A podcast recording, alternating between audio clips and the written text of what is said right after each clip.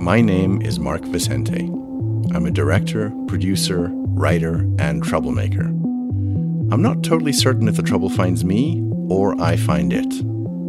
I'm most known as the director of the film What the Bleep Do We Know, and as one of the NXIVM whistleblowers featured in the HBO series The Vow. Let's just say I know a thing or two about cults. I don't consider myself a cult expert, but I'm definitely an expert in being screwed over, waking up, and knowing how to spot them. And let me tell you, they're everywhere. As you'll hear, I have a pretty salty approach to most things, and I'm utterly fascinated by the patterns in human behavior that create the best and the worst in society. I'm part geek, part rebel, and pissed off about a whole bunch of things.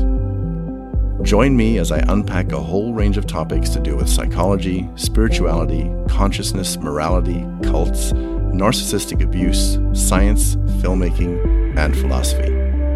You never quite know what you're going to get, as it really does depend on what the fuck is on my mind.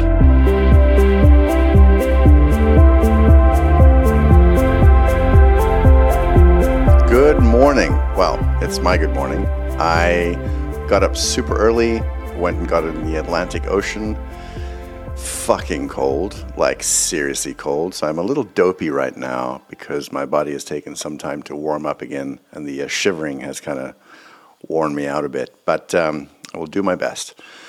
So we're heading into part three of my letter to the inside, and you know it's been honestly quite emotional reading this. Um, and also strange because you know this was my mindset back in uh, March 2018. I mean, I wrote this thing, you know, in, in February and March, and I was less than a year out, so I was still unraveling a lot of things. And I mean, some of the stuff I read, I just cringe, you know.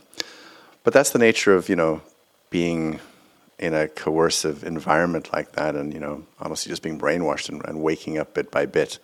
I also find myself wanting to comment on so many things, and there's just there's just so much to unpack. But perhaps as as time goes on, and I know people will be asking questions, I can unpack things more and more. Um, okay, part three. This is entitled Nancy Salzman. Back to Nancy Salzman. Nancy, in a kind of religious fervor, will beat you emotionally and tell you it was love and caring. Many of you have expressed how hard this has been for you even you, Lauren. Below are excerpts from a letter I wrote to Nancy Salzman on January 5th, 2016. Now remember, I left in May 2017. Dear Nancy, I want to talk about what I perceive as your cruel behavior towards certain people at certain times. I'm not sure what goes on for you, but sometimes, suddenly, when it's least expected, you will lash out at someone in anger. They are left reeling and confused. I myself have been the recipient of that. For me, the most recent time was in Fiji at the airport when you began yelling at me, calling me a bad protector, and took a reactive stab at my leadership role in SOP. The woman around you tried to calm you down and assure you everything was fine, which indeed it was. As quickly as you yelled at me, in front of everyone and the entire check in area were within earshot, it was over. I was left seething. You were escorted away by those handling you. I don't know what spurs this, but it seems like you go into some kind of attack mode. I've seen it in numerous intensives and conversations over the years. It's as if you assume some kind of intent of the person and behave very cruelly towards them with very little regard to the consequences on their psychology or on those watching. Then there's the way you speak about people behind their backs. Once I had to instruct the video department to remove unkind comments you made about other people that were recorded so no one else would ever hear them. I have spent an inordinate amount of effort trying to protect these things from being seen by others. It came to a head in Jness 7 when the men chose you as an example of a woman that speaks dishonorably. I defended your authority as the head of the training, saying I did not think it was appropriate in that setting and it would undermine your position. They conceded, but insisted I have a private conversation with you about it. Well, it's taken me this long. Over the years, a few people who have witnessed these aggressive, dishonorable, or gossipy behaviors have come to me asking if I see them. Recently, two people in a training asked me about the way they perceived you attacked someone who asked a question from the audience.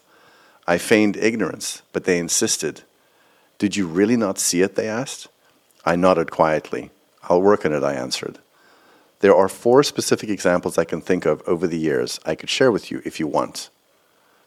Now, why is this important? We all have our moments, right? We're all impulsive. You have the unique position of being the conscience of the company. We grew up in ESP watching your videos. You dug into our deep structure and helped us reorganize our morality and refine our ethics. We have a unique bond with you as the spokesperson of this model. You and what we have learned are inside of us. So it's truly confusing when you lash out at someone in a fit of impulsivity. More importantly, it affects their thought object of goodness. It kind of fucks them up. Especially if after you get upset at them, you explain it away as being something you're doing for their own good. I don't think it's good. There's a movie I saw a few weeks ago called Spotlight. It's absolutely brilliant. Everyone should see it. It showed me a process that helped me understand why this is so important. Very different content, but the process was fascinating. Some journalists are trying to reveal some indiscretions on the part of the Catholic Church. The Church and many other people were trying to cover up the act, saying, Yes, but look at all the good the Church does. The journalists just wanted to get to the truth. There's a devastating thing that happens when one of the journalists, who was a devout Catholic, realizes that this has broken something inside of him that although the church is trying to do good things, hiding this thing has made him doubt goodness itself. That was the saddest thing for me. And then I realized that's how I feel about this. I think it's important and imperative that you get under the fear of what's causing this. I think it's imperative because it's causing damage in the company and it's causing damage to psyches. There are a number of people that see this, and I think they're at their wits' end as to what to do about it. I think they're afraid of how you might react. I felt it important to bring to your attention. With love and respect, Mark.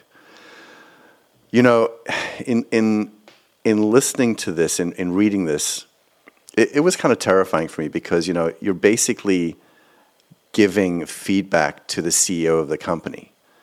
And, you know, in the ranking system, you know, I was sort of somewhere in the middle in their entire ranking system. So it was, you know, basically going to the CEO, and saying, "Listen, there are some problems, and this is what's going on." I remember being pretty terrified. Next section is called the mantra. Many of you know this aspect of Nancy Salzman. Maybe you've been on the receiving end of it when she lost her shit on you or someone else. You, Lauren, have cried about it. This letter below I wrote to Nancy Salzman in August 2017. It was after I heard that she was going around saying I was the mastermind behind the blowup, and that a mantra I gave her in SOP Complete was in fact reflective of my true Machiavellian nature. In the end, I never sent the letter, but it's worth reading. Dear Nancy, I keep hearing you speak with dishonor about me, referencing projective frames with respect to a mantra I gave you in SOP Complete. You have suggested to numerous people the mantra I gave you were my true feelings and actual intent. Not true. I think it's good for you to know your particular mantra's design came from your mentor, Keith Raniere. I actually softened it because I was uncomfortable with how cruel I believed his suggested mantra was for you. Perhaps you should analyze his projective frames. I've told you before, I believe you have been treated with great cruelty. You couldn't even take it in. Perhaps because you yourself have come to believe if you acknowledge abuse, you may be demonized as the abuser and further punished. Well, let me say it on your behalf. I believe you have been abused in ways you cannot even allow yourself to imagine.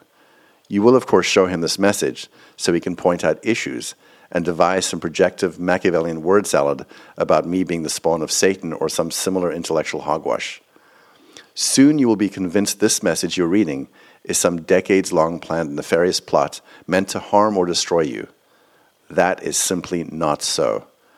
I just thought you deserved to know who is pulling the strings behind the curtain, not me. I'm one of the few that actually try to help you see the trap you're in. All things aside, I do wish you a happy Thanksgiving, and I hope you are well. And that, as I said, that letter I never sent, and that was August 2017, which was two months before the New York Times broke the article. Next section permanent state of terror. Nancy, you are in a permanent state of terror. Do you know why you fall asleep in every single meeting with your Lord and Master? It's not because you're disintegrated. I think it's because you're trying to unconsciously check out from the horror. What was the terrible breach slash sin you believe you've committed that makes you terrified for your salvation? What has made you offer up young things to be abused? Speaking of offering up young things, why is it generally frowned upon in the outside world for the CEO of a company to fuck most of their staff? You may have heard this creates problems and can occur due to an abuse of authority. Unfortunately, the person holding the purse strings or the promotion strings or the authority strings can sometimes end up fucking girls too afraid to say no, sort of like what happens in some churches and human potential movements. Why is it acceptable for the leader of a philosophical movement to fuck dozens of staff members and subordinates?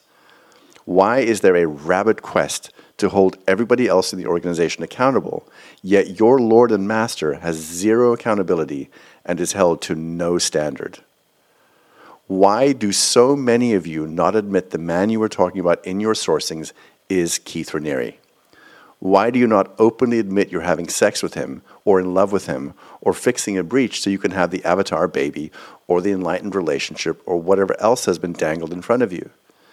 Do you think it's because society is too disintegrated to understand the profundities of this way of life?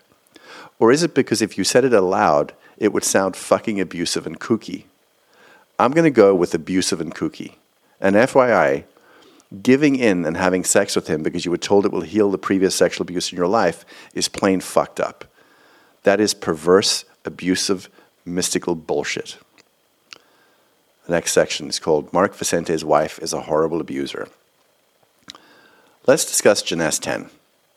Now, Jness tracks were the, was the, the Jness curriculum, which was the women's curriculum, which was turned into an intensive.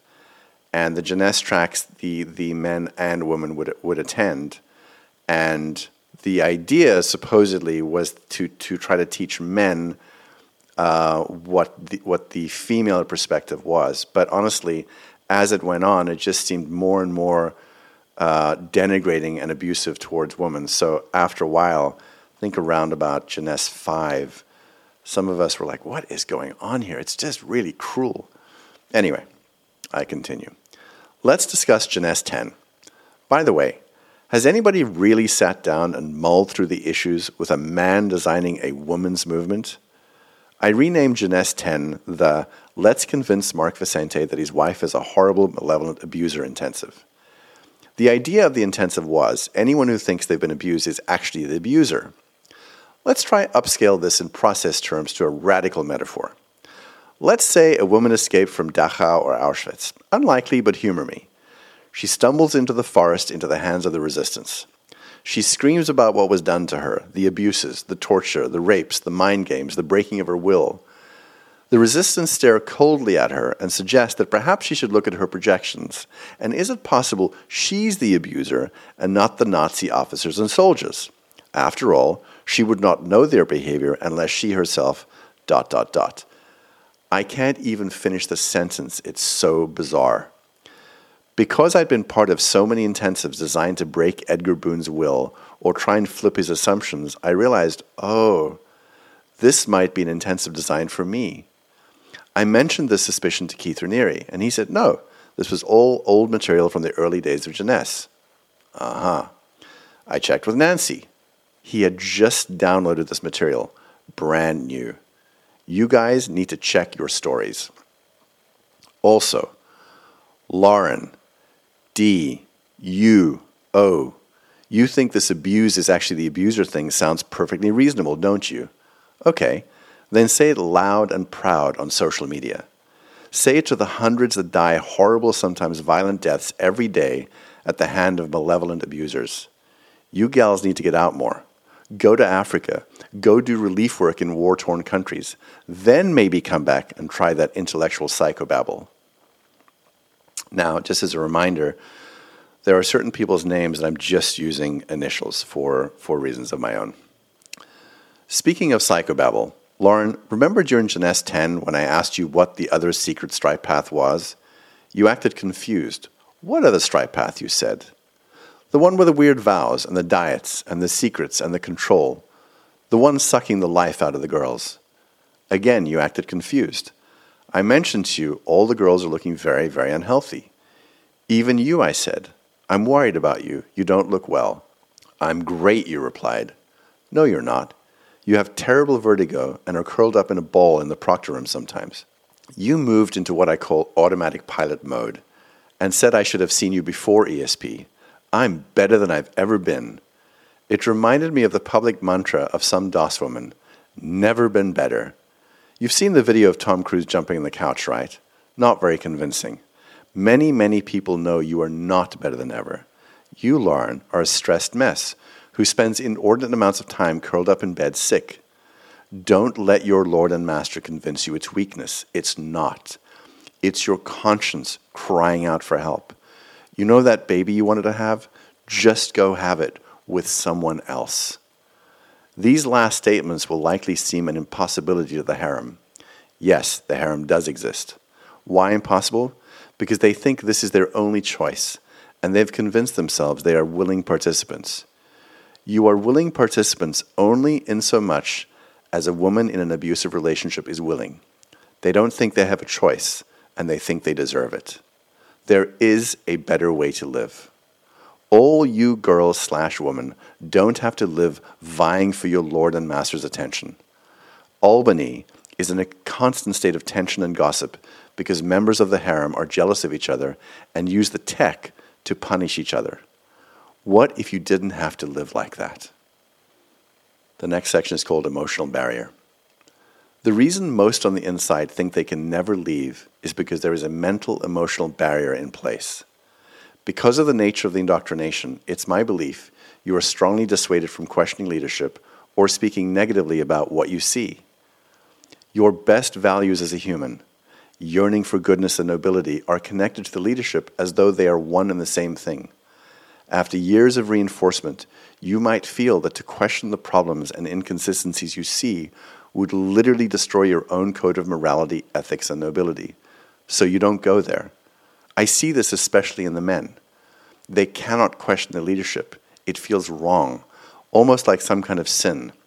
So they make constant excuses for what might be happening. It can't be the obvious thing right in front of you. There must be a more mysterious explanation. It's like the emperor's new clothing. You feel like questioning is bad, so you go along and ooh and ah about the emperor's new, incredible, remarkable clothing, which is not there. Deep inside, you know, but it feels almost sinful to admit it. This is the wall of psychosis you will have to cross if you truly begin questioning. For some, there are other reasons for not leaving. A few are afraid of the material losses. Edgar, your trap was designed by Keith Raniere years ago. In the executive board meetings, he explained to us he used golden handcuffs with you. You would be trapped by how much money you were making and the recognition that if you left, you would lose it. I'm a believer. You stay in something because you want to, not because you have handcuffs on. Coercion is not so much my cup of tea. But seriously, my friend, you've been fucked over. The number of meetings that occurred about your so called bad behavior and your book the character assassination in the executive board, the argument between Lauren and I when I suggested the concepts in your book pre existed Keith Raniere. She was very upset. All came from him. Eventually, I believe you acquiesced. Even though anyone who reads esoteric writings might find your material does indeed predate the 20th century. You are not treated well, and yet you stand by. So, Edgar Boone was a, um, what was his rank? I think he was a counselor emeritus. I think, as far as I know, um, Edgar is still um, loyal to Keith Raniere. I believe Edgar is a good man. And, you know, he's had a number of these sort of, I guess you could call them sort of spiritual breakthroughs. And he began writing these books. And he was told that basically he was stealing all of Keith Raniere's concepts, which I don't think was true. Um, and eventually, what Keith Raniere did was basically convince Edgar that he would be the guru. And I believe Edgar acquiesced to that. So I find that to be a deeply sad story. And I hope that if Edgar is not let go of the organization and Keith Raniere, I hope that one day he does. All right, that's the end of part three. Part 4 will be coming next. We will talk soon.